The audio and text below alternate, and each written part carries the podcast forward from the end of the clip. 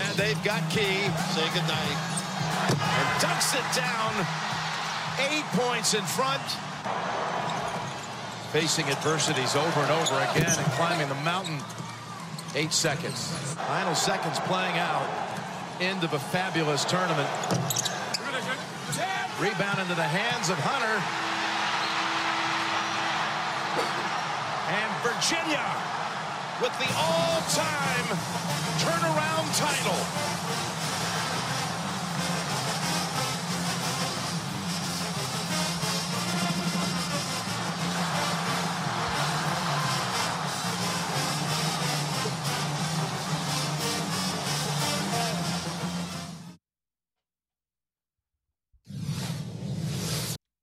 And that was Virginia winning the national championship. 85 77 final. Joey, I have to give you your props before I even welcome in everybody from the show. Yeah, it's April 9th, 2019. The tournament's over. Joey Tysick, he called this.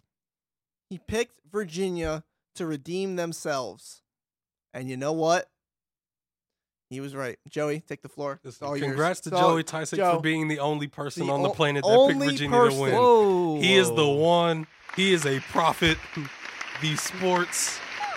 Listen, Hats off, he, Joe. He, he has it You all. know, hats off. Give, give it up to this Give man. it up to Joe, here. guys. One more, one more second round of applause. You know we have to. For have to. NCAA tournament picks, if you don't go to this you don't want to win. You don't you don't want to win No. money. You don't. I mean, He'll make sure to let you know Exactly. too. He picked Texas Tech. Yeah. I- What what a guy. What is he not? What is he not? Have? what what he has everything. exactly. I It's all told you at the beginning of this tournament I told. He's cocky, ladies and gentlemen. that Respect it. Virginia was on a redemption tour. UMBC, you can't. What I'm if I lie, You can't celebrate. what if. I told you? I'm not gonna lie. They should they could have lost every single game they played in this tournament. And hey, sometimes you have to have a little luck to win tournaments. And that's what happened. A little. I mean, they had luck in round of 64, round of 32, Sweet 16, Elite 8. And they're holding the trophy. That's all that matters. I finally got to win uh, my family bracket, which was a lot That's of fun nice. this year.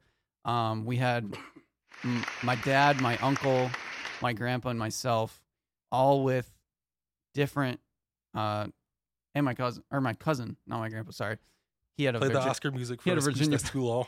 Huh? play the Oscar music for a speech that goes on too long. well, for each for each of them, you guys aren't cutting me off on this one. Um, but for each Faster, of them, faster. uh, each Final Four team, whichever one won the whole thing, would win it. So Virginia winning was great. Um, yeah, feels good.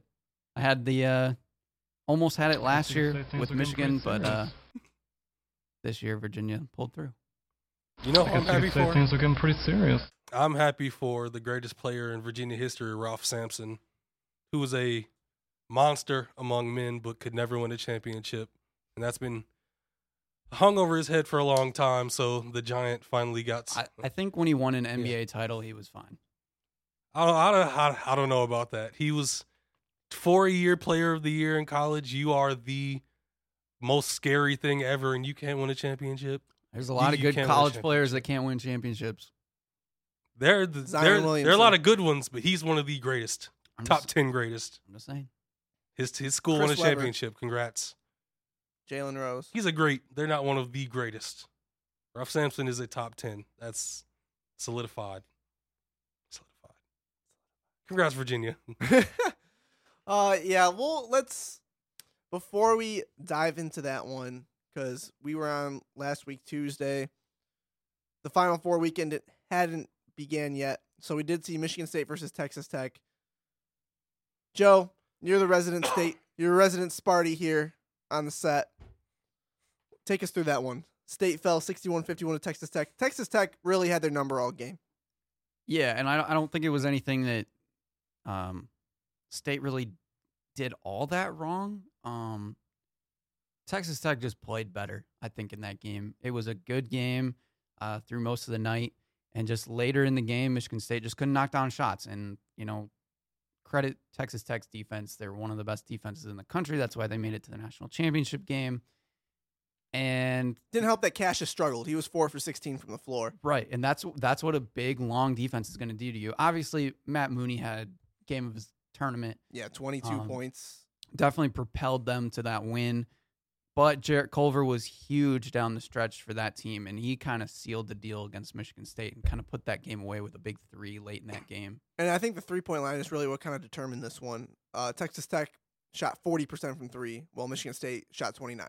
Yeah, That's and a I, big difference. I think the biggest thing too is like Texas Tech is one of those teams that people, I think me and Malik have talked about it, where like people don't think that they have any offense, but they have some guys that make shots when they need to, and that's kind of the most important part. Yes, they're a defense first team, but they have guys that can knock down. yeah, big we talked about last week on the show. They're like Michigan State, but maybe more of a defensive first team than Right. Michigan State. Uh, Malik, what'd you see from that one? Uh, Texas Tech really flexed their strength on defense, like he said, and they they just they put their foot on Michigan State's necks when they had to. They held Cassius Winston in check and made sure that nobody else was able to get going really from the offensive end. And in the end, they they just they did what they had to do. Jarrett Culver showed why he's going to be a lottery pick. He's dangerous on every part of the floor, and he's a lockdown defender. Who who does this game remind you of? NBA comparisons. There's been a lot of Honestly, it's I'd have to go back to people uh, say there's a lot of Paul George in this game. Well, Paul was at Fresno State. The style that Paul kind played of, at Fresno. but honestly, I'd I'd have I have to do more research. We'll I'll we'll go deeper into this when we get to our Yeah. mock draft, but He's a little bit smaller than Paul George, yeah, right? there there are some late '90s, early 2000s small forwards. He reminds me of his build, yeah, how smooth he is, his overall his mid range game is really good. Latrell Sprewell. It's uh, something like that. He's got It's- length to him too. Yeah, there's there's a lot of stuff in there combined that he's he's he's a really good college player. That's probably going to be a really good NBA player, maybe an All Star. But Yeah, there's potential for sure. I think he's one of those players that teams will take chances on late in the lottery because he's kind of that wing player. Like I'm not saying he's gonna be like them, but he's kind of like a Paul George, a Kawhi Leonard, one of the, a Taurean Prince, someone you can get later on in the draft. Wait a few years and they develop into something special on the on the perimeter. but honestly, Texas Tech had everything on the floor and off the bench that needed to. They had the perfect game plan and the perfect players to defeat Michigan State at that point. Tariq Owens was a good matchup in the post for what Michigan State had. David Moretti and Matt Mooney were good matchups for uh, Cassius Winston. and every How could you cough on the set, Malik? Are you kidding me? and every two guard that Michigan State had to throw at them. They had the shooting. They they just had good matchups at every point, and it was a hard fought, boring game to some people, but I mean, defense to me, I, I I like it. I mean, that first Yeah. half it was entertaining to me. 23-21 at the end of the half, that was entertainment to me. Um, yeah, of course, I like to see some good offense too, but if it's a good defensive game, I'm all for it. Yeah, yeah, yeah.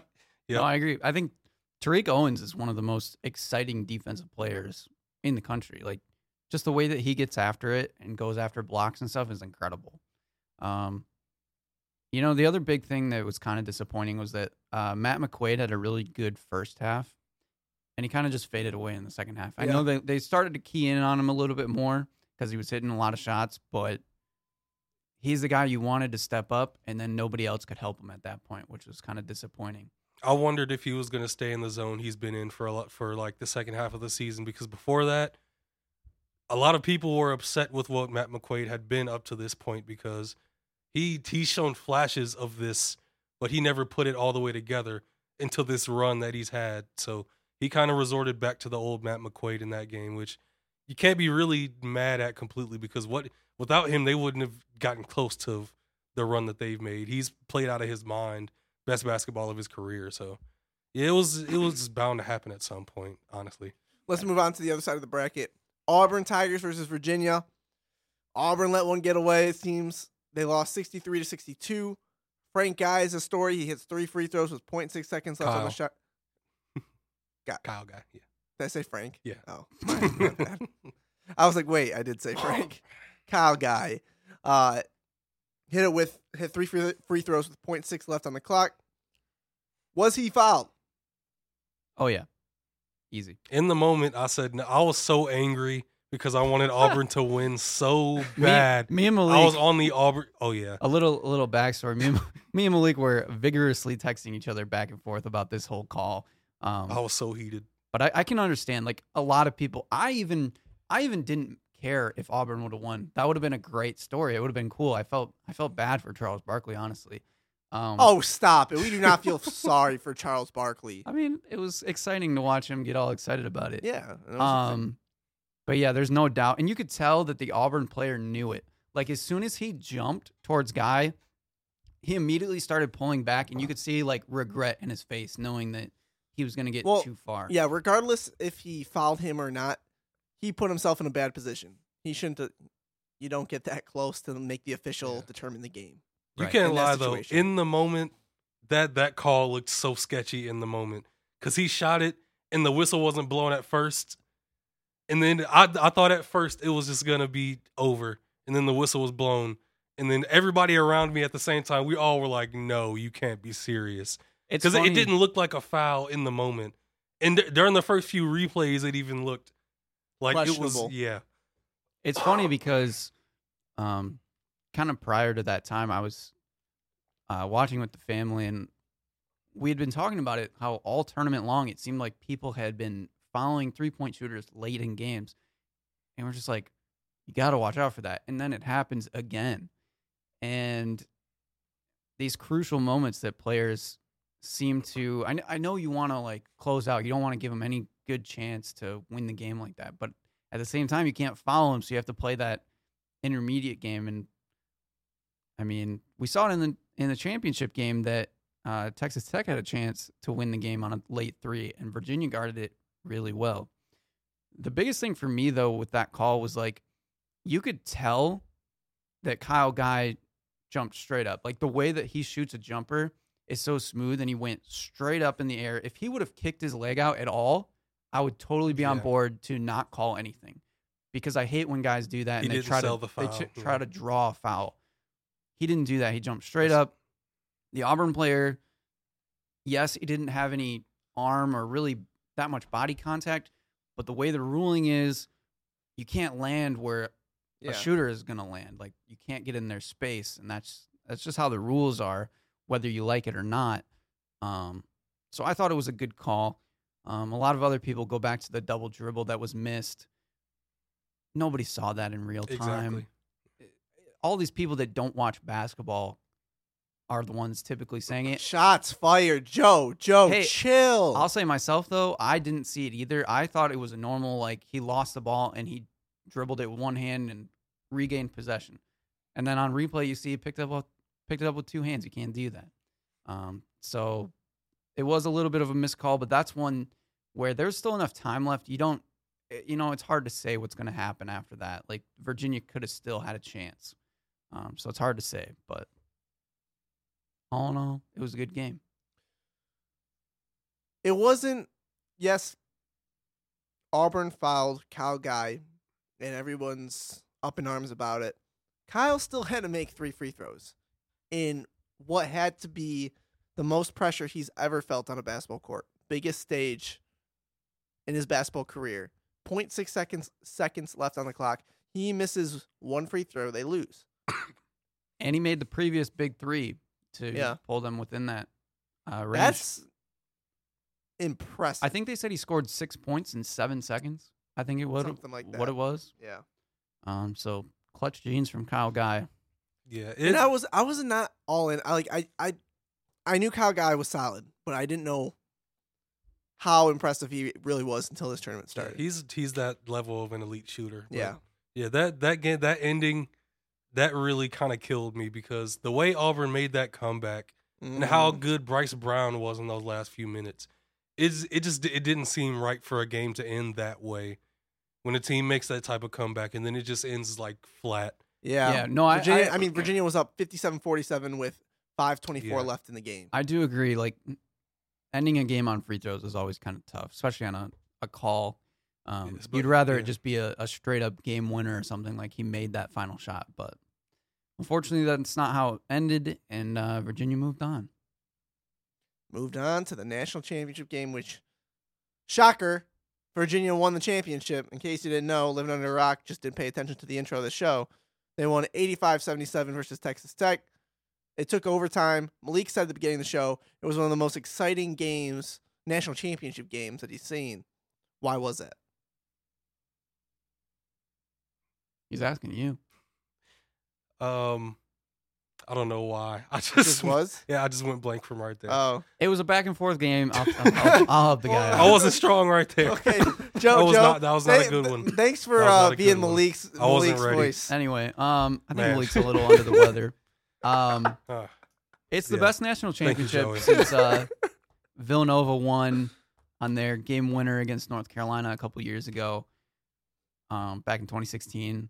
But this is just this was just a back and forth game. There was a couple times where Virginia would went went on a couple runs where they would go to like a 10 on 2 10 to 2 run and then you're like, okay, well, now Texas Tech is going to fall apart. And every time they came they came back. They came roaring back and it was just like both teams are super defensive oriented, but they both were making clutch shot after clutch shot. Yeah. Um, so the back and forth runs made the game super exciting.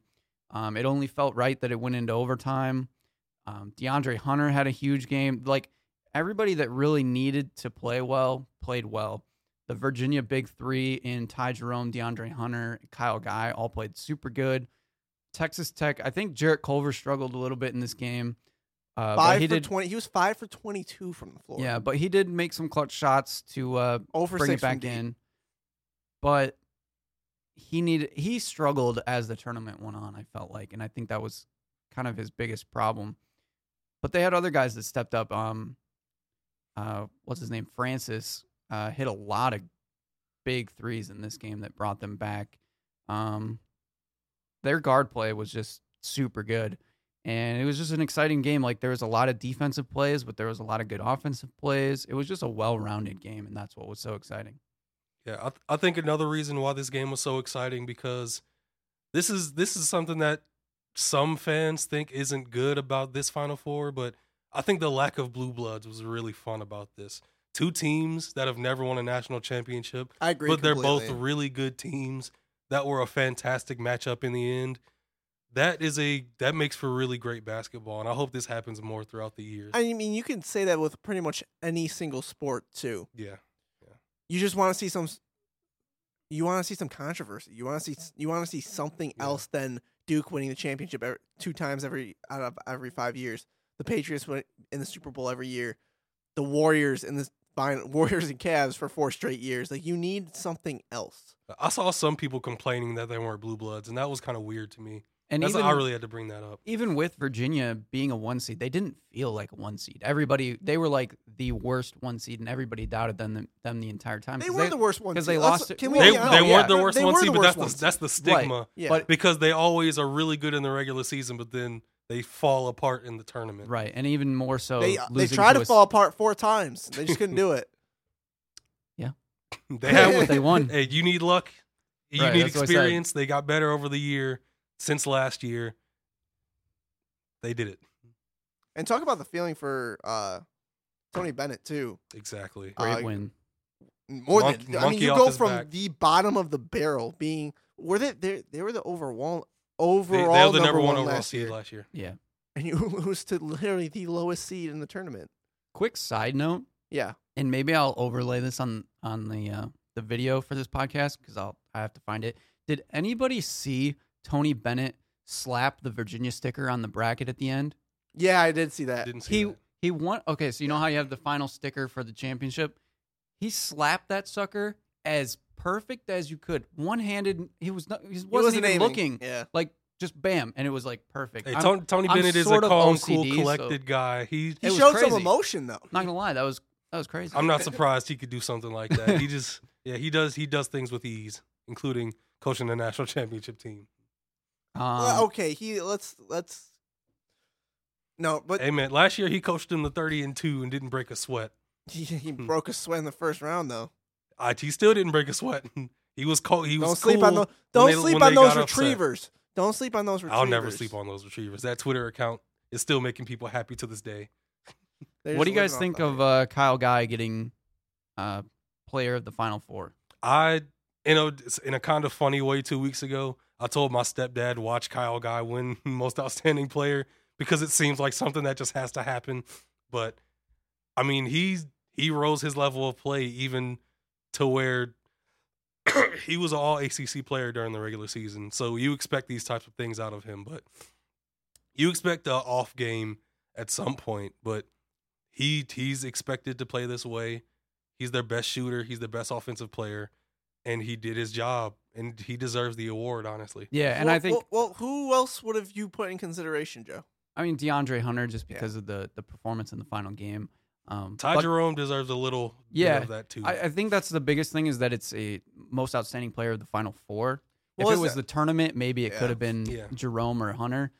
But Kyle Guy had two back to back big games. Um, Just for that Purdue game alone, he Right. deserves some kind of praise. Yeah. So I mean, you know, I think he was one of their best players. And uh I mean, he scored 24 in the final game, whereas like everybody was raving over uh DeAndre Hunter's 27, but Kyle Guy was right there, kind of unnoticed in that game, just because of Hunter's clutch shots towards the end. But I think he deserves it. I mean, with that being said, yeah, Virginia national championship headed back to the Cavaliers. Anything else you guys want to talk about? I mean, heading into next year, I mean, ESPN came out with their extremely early preseason power rankings, and MSU was ranked number one. I mean, that means absolutely nothing, Yeah, nothing. but it's interesting. It's something. You know what I'm excited about? What? Now that this college basketball season is over, spring football is here. College football Oh football my is almost God. back. The countdown is beginning. Ugh, Oh are, my are you God, Ready? Stop. Ready? I'm disappointed. I'm so ready. You're disappointed. Yeah, the worst part of the year is over. Wait, what? It ended last night. The worst Be- part of the, best the worst part of the year. the worst part of the year. What do you mean? This is the worst part of the year. The NBA playoffs Because are about to start. March Madness just ended. Oh, I thought you were saying Mar- March Madness no, is no. the worst part of the. I was like, Joe, I was about to. The worst just- part of the year is when the play the NBA playoffs are over, and then there's Yeah. just that middle Yeah, I agree. of True. so-so baseball games, and no one it's watches just, baseball. I eh, mean, and baseball's awesome. baseball's I'm just joking. it is. I, I like baseball, but it's definitely. I mean, I'm more. of- I'm a basketball football guy. It's just how it Hey, is. man, the countdown to college football is starting. All right, we're not talking about college football right now. We're not. We're college not. football fans, you know what I'm talking about. Get excited. Coming from the dude wearing a Johnny Manziel jersey. I'm I'm interested. I'll rep Johnny forever. Let's get back Johnny to basketball. This is for the AAF. Okay, the league folded. It, it sh- You wasn't should put a, to. you should put duct tape over that helmet and write AAF, not that Browns logo on it. Hey there. man, this isn't for Cleveland. It's the, for that too. It's not. You can say it's not for the back. Cleveland. It's a Cle- There's a Cleveland logo right in front. This is a Detroit podcast, and you're wearing a Cleveland logo in the studio. This is a Detroit and Michigan and yeah. Michigan Okay. State yeah. and Oakland. Yeah. this you're is right. several right. different things. Then we why are you wearing that Cleveland shirt in the studio? I Malik, It's not for Cleveland. can I ask you a question? yes. When's the last time you were in Ohio? The last time I was in Ohio, um, I can't remember. I can't remember, but I've been in Ohio countless times in my Oh, life. okay. I have family from Ohio. Yeah. There you go. yeah, that's like a second Yeah. home to me. Yeah. It's second home. Second. Chris, when's the last time Hey, you've been in Ohio? It's a second home for him. Okay. Yeah, that's what I thought. it's a second home. Hmm. To answer your question, it's been two a weeks week? ago. to answer your question, two weeks ago. I haven't been to Ohio in like three years, probably. Went to Cedar Point for the day. Chris, you're damn near a Cleveland Indians fan. You can't talk as much as you're in Ohio. how much? How much you gonna be in Ohio this summer? Mm. Watching those Indians, huh? Mm. Oh yeah. No oh comment. yeah. Anyway, He'll be in the city. No comment. Just just try to spot him. anyway. Uh, in ca- actually, before we move on to, we're going to talk Tigers real quick, but before we move on to that, uh, the NFL released the preseason schedule for the Detroit Lions. Mm. Uh, They always go four and zero in the preseason. We know what's gonna happen. well, I'm just going to list it off. Uh, week one, it's versus the Patriots. Uh, Dub. I, that's watch them blow them out. Week- Is- Week two at the Texans. Week Win. three versus the Bills. Win, Week four at the Browns. win four and zero. I'm just kidding. That's a loss. Three and one. Hey, Cle- aren't the Cleveland Browns like aside from the, the Lions one of the best pre like preseason football teams? Honestly, I'm not sure. But the Browns signed Garrett Gilbert from the AAF. It's all coming together. It's all coming together. Best quarterback in the AAF. Meeting with big. It's see. It all comes together, full circle. Exactly. Full circle. Um, your Detroit Tigers currently sit first in the AL Central. They're seven and three. They've won five straight. Uh, they lost their first game in the series in New York. They proceeded to win the series 2 1, swept the Royals at home. Now they started the series today with the Cleveland Indians. Three game series playing at Comerica. I have a question for you too. Well, yeah, about give me this a s- hot start. Although their their five game win streak's about to come to an end. It is down currently 8 to 2 in the top of the in the eighth. top of the eighth. The So Indians putting That will, in, that will end. putting in the work. They'll be tied for the lead of the Central. What, let's hear the question, Malik. so, after this hot start, do you have any expectations? No, I have in zero. I have zero expectations. No, this doesn't move the needle at all. No. Okay, It's just that's all I was wondering. it's just slightly exciting. Exactly. Okay. It's fun, exciting. It's cool that they're Miracle season? Uh, No, no, no. They're playing. They're they're going to win 70 wins if they're lucky. their offense is still awful. Yeah. They have I we're 10 games into the season they already have guys that are just struggling to hit the ball. Their pitching has been outstanding, which if they can keep that up, that'd be nice to see because they got a lot of young pitchers. Um, Shane Greene's been the best closer in baseball That's so promising. That's Um, promising. far. Don't know how long he can keep that up either. I mean, it's the beginning of it's April. Come Right. October, he will be giving up four I think run, he- nine innings. I think he set a record for having seven game or seven saves in t- the first 10 games or something. Um, so you With know, a run there's like something. that, don't write him off, Chris. I He mean, could be, he could be the next hot shot. if they can get some offense going, they'll win a, li- a few more games than we expected them to. Um, but you know, we'll see how this Cleveland series goes. That's kind of the big deal because Cleveland's the, obviously one of the favorites. Um, but you know, maybe they could actually be the middle of the pack in at least the Central. I'm not getting my expectations up because they did this last year. They started out pretty strong last year when they had no expectations, and they just landed flat on their face. But we do have some breaking news into the studio. Hey, we actually have a soundbite. I hope it's some good news. It has to do with your Michigan Wolverines. oh boy. jeez. Big Ten Freshman of the Year, Iggy Iggy Brazdeikis, Oh, hired an agent and will declare for the NBA draft. Ay, ay, ay. He's currently number 48 in ESPN, Ooh. ESPN's top 100. Ah, Malik, how do you feel about this? okay, listen. Listen, listen, listen. Let's hear it. wow, he's up to forty-eight though. He was our uh, best offensive producer this year, which was a big surprise. I expected him to be good, but after him playing this good, I'm not surprised he's going to test the NBA waters. I was gonna say that it's nice though that they can now test. Come back. Yeah. that they- Exactly. They, don't have to commit, which is, I think, is a great. change. Exactly. So I'm not going crazy sweating right now because he I just thought that was that was Yeah. actually some significant news. he has he has a chance he has a chance to come back. Um, The bigger question is now: Do you think Jordan Poole will follow? I, I honestly think Poole should. I, I don't think he should Why? because I don't think he should. Either, he showed I- so much in the first half and then completely dropped off the second half. But when it comes to the NBA, it's all about youth and like your like. It's. I feel like when it comes to the NBA draft, it's more about your attributes and like your the intangibles. the intangibles.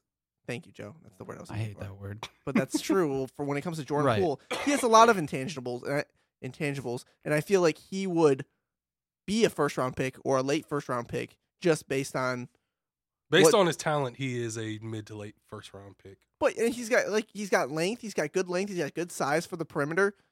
A team's gonna take a chance on him just because of the position he plays. He's got a good looking jump shot. A team probably thinks they can mold him into something that he isn't right now. That's why I think Jordan Poole, uh, with the he's a sophomore. He just he was just a sophomore. Yeah. So he, I, if you're coming out of college a junior, there's just less NBA teams. They don't like to draft juniors. It's just how it is. At the beginning of this season, I, I mean, after the first few weeks of this season, I figured Jordan would come out because he was playing at a level that I wanted him to be at, but I didn't expect him to be at so fast.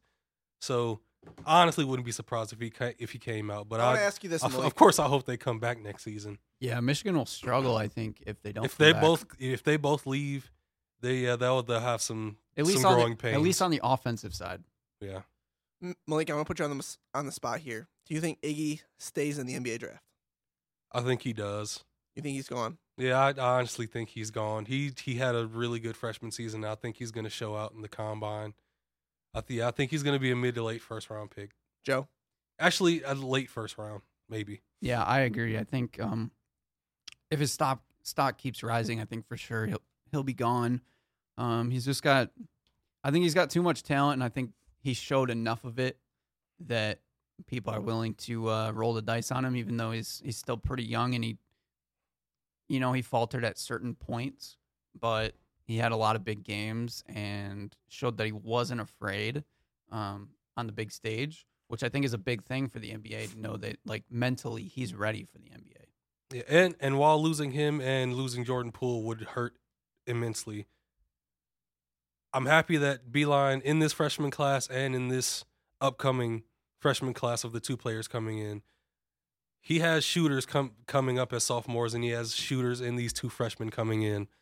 So unlike this team this year that couldn't shoot consistently, he has guys that are going to work over the summer and that have that have consistent jumpers and will be dependent on the hit threes consistently coming into this next season. And maybe that could be similar to what Michigan State did this year and get back to a normal Beilein offense. A lot of the things that we said this year was that there was too much ISO ball. Like a lot of guys were just trying to like prove themselves and you know, late in the shot clock, Charles Matthews or Brett Brazdeikis or Poole would just kind of dribble around and then pull up a shot that wasn't always the greatest.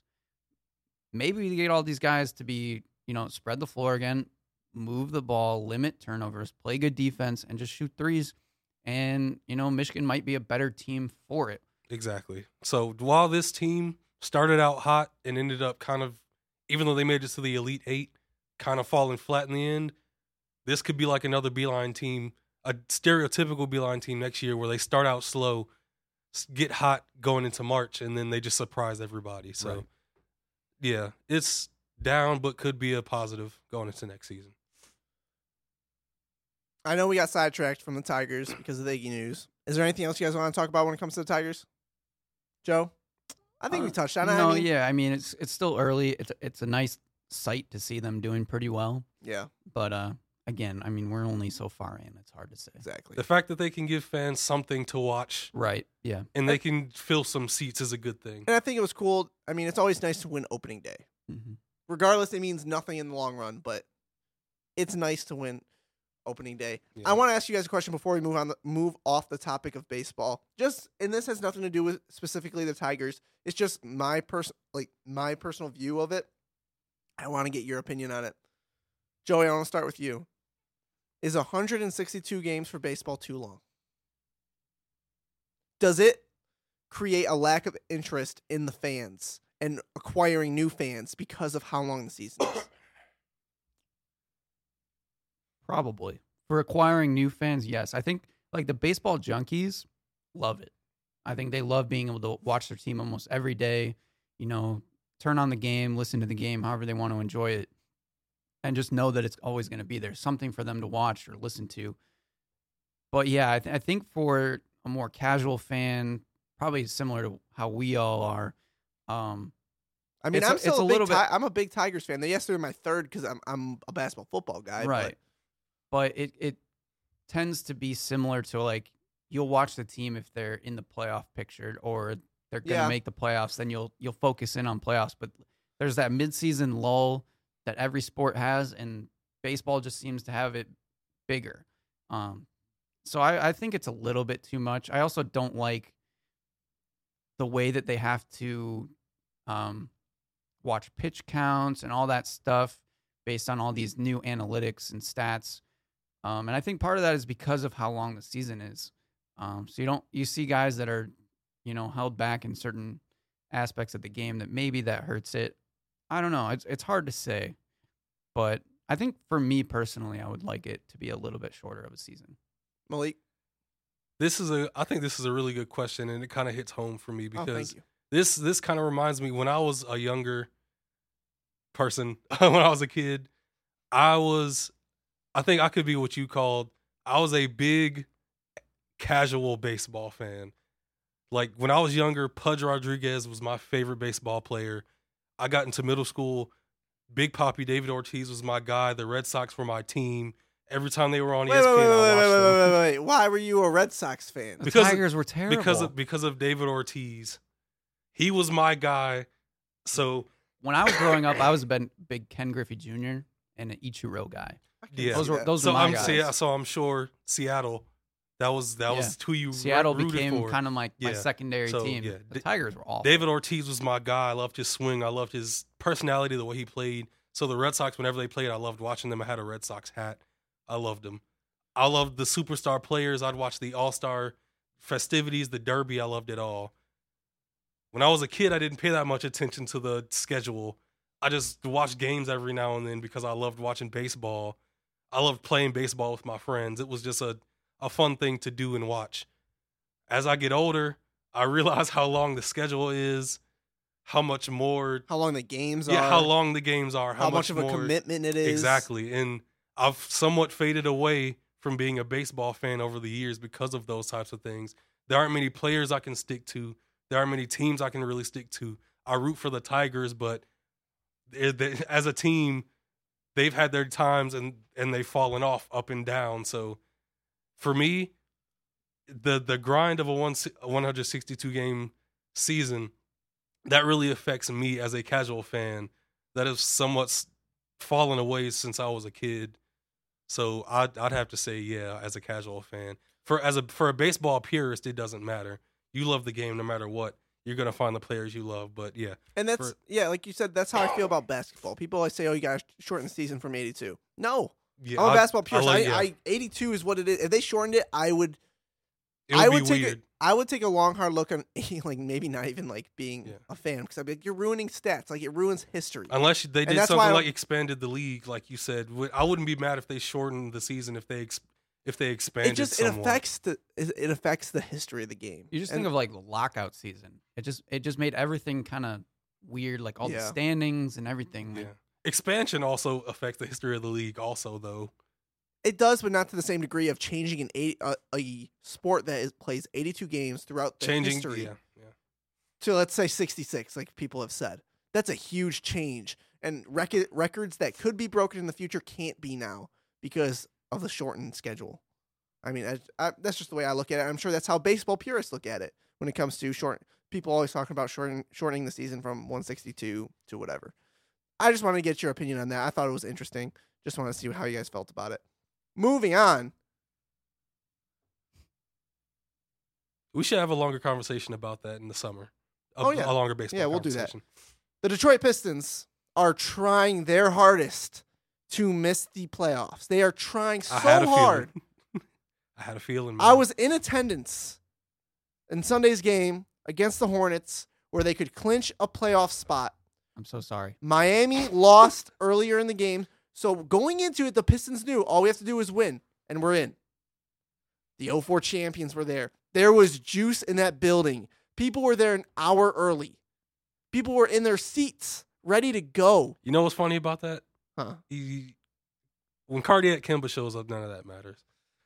You know what's also funny Well- is the halftime ceremony was like five minutes long. Oh my god, that they deserve a loss. They just they deserve. It was like 10 loss. minutes. They But- had they had George Blaha talk for a minute, and then they had Chauncey The talk for a GOAT, minute. George And they- Blaha. they, literally brought them all out to sit down for like a couple minutes. And Darko Milicic wasn't there. What a shame. it He's- none of it Dar- worked. He's out at his vineyard Is it- tending to Yeah, man. There's Darko. Exactly. Shout out Darko Milicic, The rookie was not there. the greatest number two pick in NBA history. key player. Shame. Shame. Shame. shame. Anyways, Better than Carmelo. he's got a ring. Uh, anyways, the Pistons have lost four straight. They've lost, I believe it's six out of eight. Their last seven out of their last ten they've lost, Mhm. or seven out of their last nine. Um, and it hasn't been many close games. They got close with Charlotte. They were down twenty three in the first half. Got it back within one. They had about six to eight opportunities to take the lead at 85-84. Could not do it. I blame Dwane Casey a lot from going. He didn't put Andre back in the game soon enough. I understand Blake's hurt. In that situation, Blake's got to be in the game.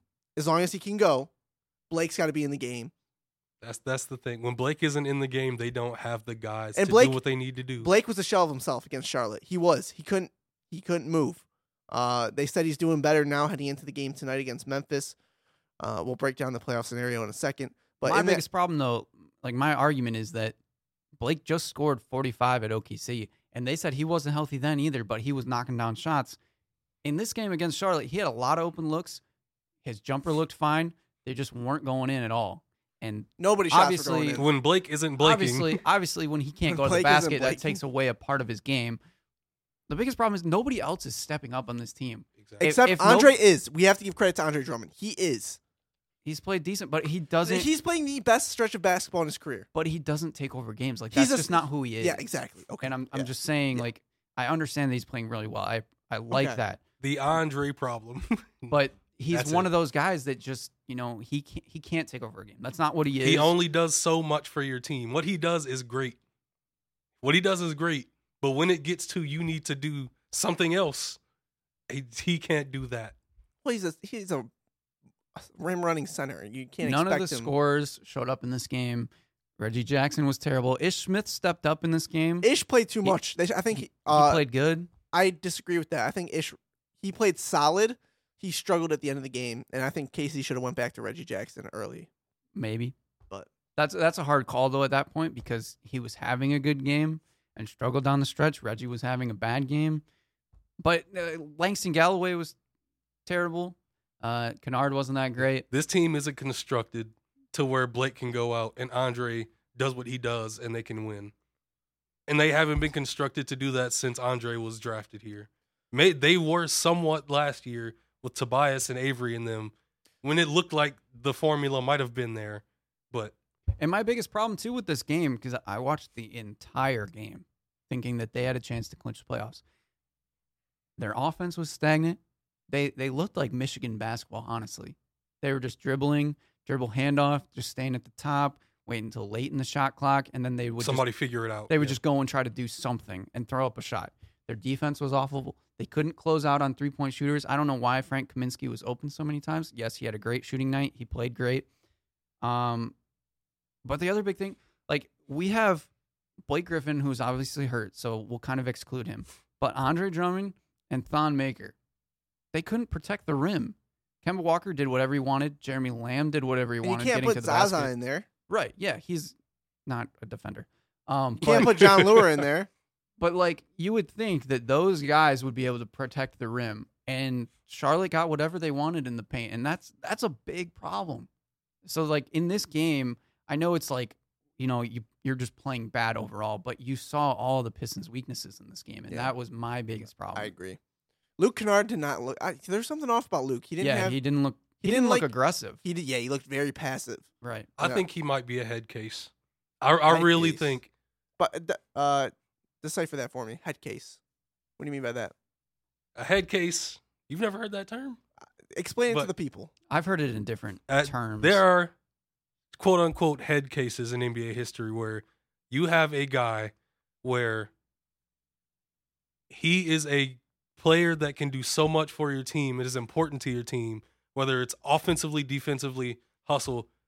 He does so much for your team and is great at times, but he can ruin your team's chances or just take a team out of a game because they don't show up mentally. You do something well. In Luke Kennard's case, it's shooting. Produce on offense, shoot. Play hard on defense. That's all you need to do. But there will be times where you can see visibly he has no emotion. He may be on the bench. He looks upset. He looks like he doesn't want to play anymore. His shots don't fall. And the when his shots doesn't when his shots don't fall, he he ends up being useless. And you can see a lot of times he looks visibly like he doesn't want to be there or he just doesn't want to be in the game. A, a head case. I do think that there's a, a disconnect between him and Dwane Casey, and I, I I think that they he's a little bit confused of what his role on this team is. I don't think that's the case anymore. I think that was early in the year. Now Luke's playing. Yeah, there, there, there's been a stretch game. where it looks like he knew exactly what he wanted. He looked like he was in it. He wanted to play. He looked like he was there completely. Now it just looks like once again, uh, uh, it could be his. I mean, shots aren't falling. they're yeah. saying he has a sore foot. It could be he's not as aggressive because he's. that's that's yeah, that's the ex- excuses. Sorry for interrupting you, but yeah, No, you're right. excuses. No, I do agree. I, I agree, and that that's kind of what I brought up about Blake is like, you can't you can't rely on Blake to just carry this team night in and night out. If you're gonna get in a seven game series with a team in the playoffs, there's gonna be the night where Blake struggles. Somebody else is gonna have to figure it You out. You got to have a plan. I mean, that's not a guarantee. I- Playoffs are not a guarantee. no, I know, but I'm just saying if if you're even thinking about playoffs, Yeah. it, you know, like what's the point of even making the playoffs if you know you don't even have anybody else that can show At this up? point, it doesn't matter. like like right now that was supposed to be a playoff game Yeah. and the pistons showed they came that out they with, didn't They care. played 24 minutes out of a 48 minute. they didn't look like they play were playing a playoff game until they got to the third quarter. charlotte looked like they were playing that you know if they lost they lost They the were season eliminated. Yeah. which was Blake, true Blake doing everything should be your last resort. Honestly, when you when you're the level of coach Dwane Casey is, it shouldn't be hard. Honestly, I didn't see all of the game. Were guys hitting wide, missing wide open shots? There most of the were yes, there Yeah. were a lot of missed. Uh, they Yeah. shot 28 percent from three. Okay, we're that's also And a problem. shot- and they That- shot They, they don't have the level of players to consistently just go without Blake Griffin. Yeah. Yeah. But the level of coaching that he's at, he has the ability to get people wide open. But if yeah, if those guys can't consistently hit those wide open shots, then that that goes to organization. Then that goes to the way the team was constructed, and that's been a problem for years. And the Yeah. other problem is too, like you look at the Nets, they've had an outstanding season. They've played gritty and hard, and like they want to make the playoffs, and they've solidified that. The Magic made a big run at the end of the season to make the playoffs now, and they're locked in. And now the Pistons are on the outside, sort of. They have the highest chance, but they don't look the greatest. Well, the Magic have done a lot of that. They still have point guard problems at times, Mhm. but with DJ Augustin and mismatching parts, they still figured it out because they bel- they bought into something. They believe in Nikola Vucevic, and they they just do what they have to do. Now the Pistons are really lucky that the Heat have been losing as Well, well. in here, I'm going to break it down for everyone too. As of right now, the Pistons, like we said, for the three teams remaining, the Pistons, the Hornets, and the Miami Heat, they have the highest playoff odds at 75.5%. This is all coming from ESPN. Uh, how do they get in? They win tonight against the Grizzlies and tomorrow in New York. If they win both those games, doesn't matter what the other two teams do, they are in the playoffs. And that's what we said. What was it last week when we said they had to win two of their last five games to make sure that they were in? And And we're at that every- point where now they have to win the last two games. Yeah. Uh, they're also in if they win either remaining game combined with a Hornets loss in either game. And they're in if they lose both the remaining games and the Hornets lose and the Hornets lose both their games and the Heat have to lose at least one as well. So you don't want to have to rely on the other teams for a loss to get into the into the playoffs. Thankfully the Pistons have two very winnable opponents. Memphis is sitting about half their roster tonight, but like we talked about this, I think we talked about this pre-show that's a dangerous time because you have players playing for Memphis that are not going to get another chance. Right. This is their chance to prove they belong in this league. They're going to play with an edge. They're playing they're- for a job. They're playing for their livelihood. Right. That's dangerous. If the, Mhm. the I'm concerned about this game more so than I'm concerned about the New York game Yes, tomorrow I- The agree Pistons are just you. coasting right now, and that sounds like a blowout. See, I just I I think it has a lot to do with the Blake injury. Blake was out for a couple games that threw him off their funk. They were playing decently well before Blake got hurt. Blake comes back. He has a big game in OKC that thanks to the 9 of 14 from deep. If he doesn't make nine threes, he's not dropping which is also scary. He had to hit nine threes for them to be in that game. And they Yeah. still lose. by 13. That's that's my biggest problem. You have your best player score 45 on a night that he's not 100% and you still lose game. I know it's OKC, they're a good team. But come on. That it shouldn't be happening. And that's what's scary. Now, luckily we get the Knicks for the last game of the season, I'm not even saying luckily but uh because they look good at times too. That's true. Uh, but let's just, as of right now, let's break down the standings for you. As of today, what would be the playoff matchups? I think I've said this on the air. Right now, in the East, it would be the Bucks versus the Pistons. I think the Pistons would get would lose by 20 plus in each game and get swept. The 2-7 matchup would be Toronto versus Orlando. I don't I'm not a big fan of Orlando. The Pistons smoked them this year.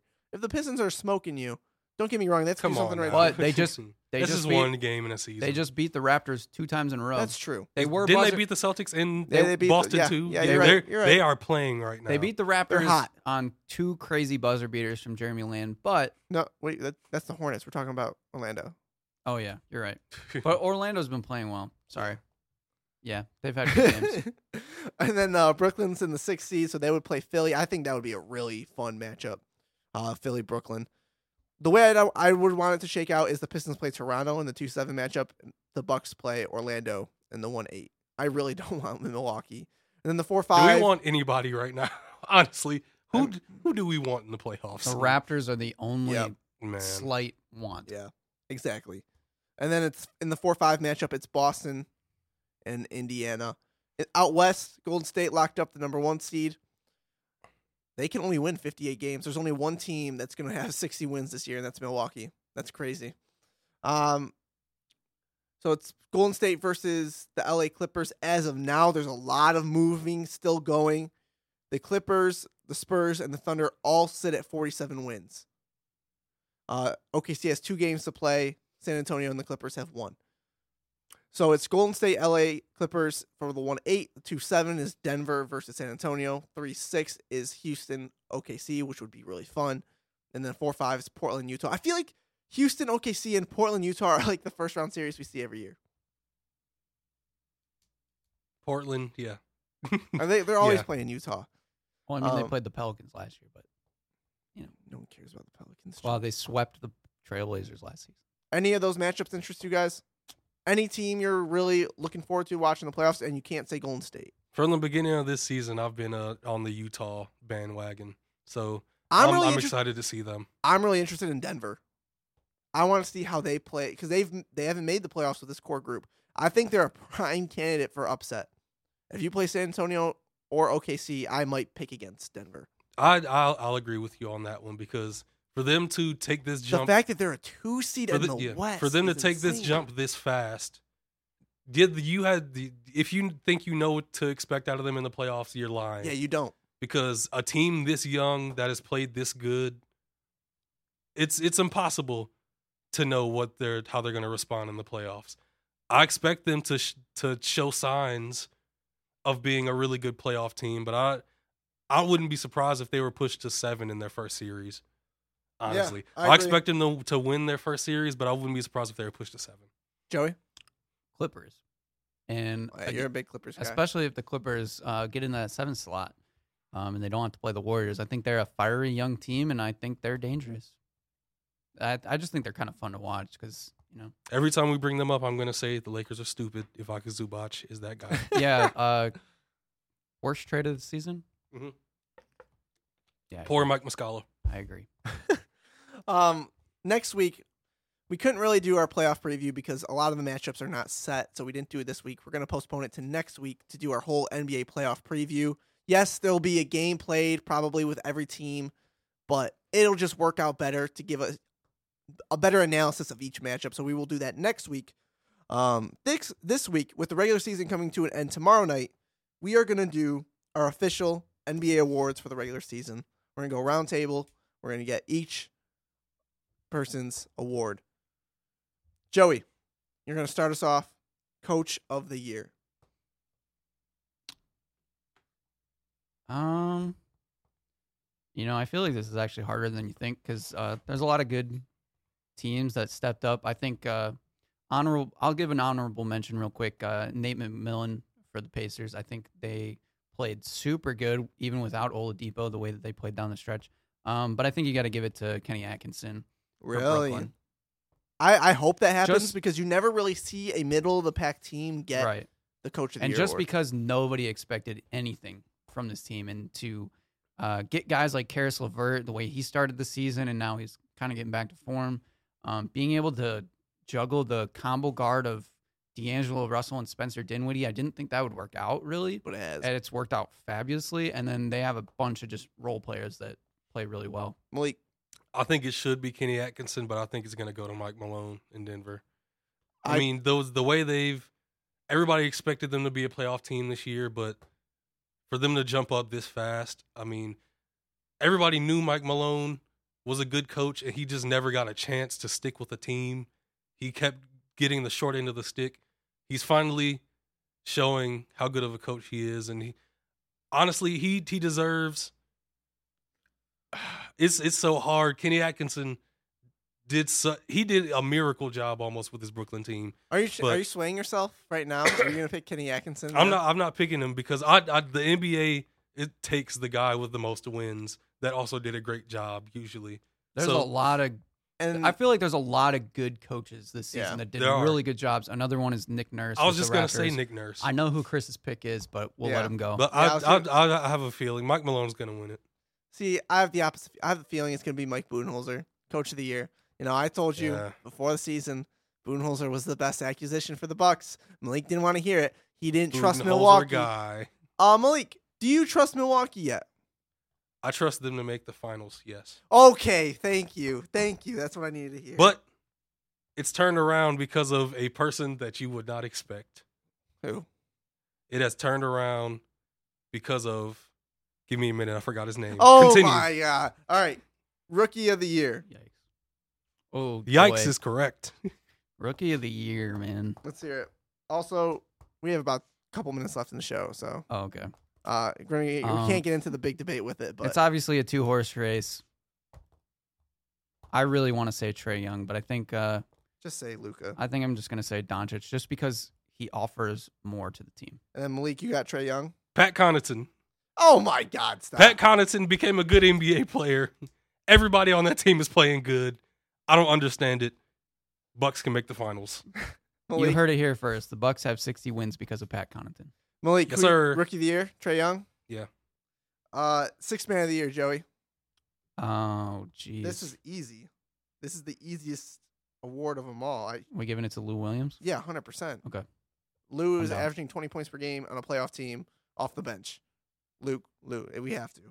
Uh, defensive player of the year. This is interesting to me. Jeez. I want to see what you guys. Oh say. well, since uh, Paul George fell off the MVP race, uh, I'll give it to Paul George. Oh, okay. Malik. Why not, Paul George? I'm a big PG guy. I I I got Rudy Gobert. That's a decent choice. Malik, After he cried, he deserves it. thank you. But Paul George. MIP. I'll start this one off. D'Angelo Russell. D'Angelo Russell. Pascal Siakam. I knew Joe was going at that one. Yeah.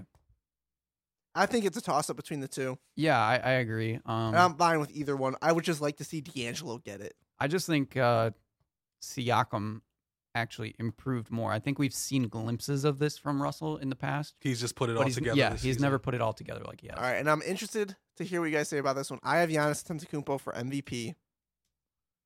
Who you guys got? You know, I actually started con- to consider Harden a bit. You know, I, I didn't like the way he was playing during his his stretch of 30 points, but I think he's played really well lately. But I'm still going to go to with Giannis, the best team in the league. Without him, they would be nothing. So, Giannis. Malik. Is James averaging? Is he averaging thirty-seven a game? Thirty-six? Yeah, What it's like 36.3 or something. Yeah. Thirty-six points a game. Without him going on that unbelievable run, everybody's on the Giannis train, and I I haven't been on that train all season. I haven't just been sucked into what everybody else thinks. But the Bucks are so You got a free mind. You got a free mind, Malik. What's Most your choice? dominant player because since Shaq. because of how good the Bucks are. I have to go Giannis. Oh wow, I thought you were gonna for sure go James. I think if you just go based off value of what the team would Giannis be is without winning them, MVP. I think uh, the Rockets could win some games just by shooting threes the way they do. Yeah. Well, that's going to do it for the show. It's April 9th, 2019. We wrapped up March Madness, preparing for the NBA playoffs. We'll have our playoff preview next week. We will see you guys next time. Bye, March Madness. Shouts out to Pat Connaughton. And oh yeah, Russ 2020 and 21, great game. That was for Nipsey Hussle, RIP. Shout out AAF. L.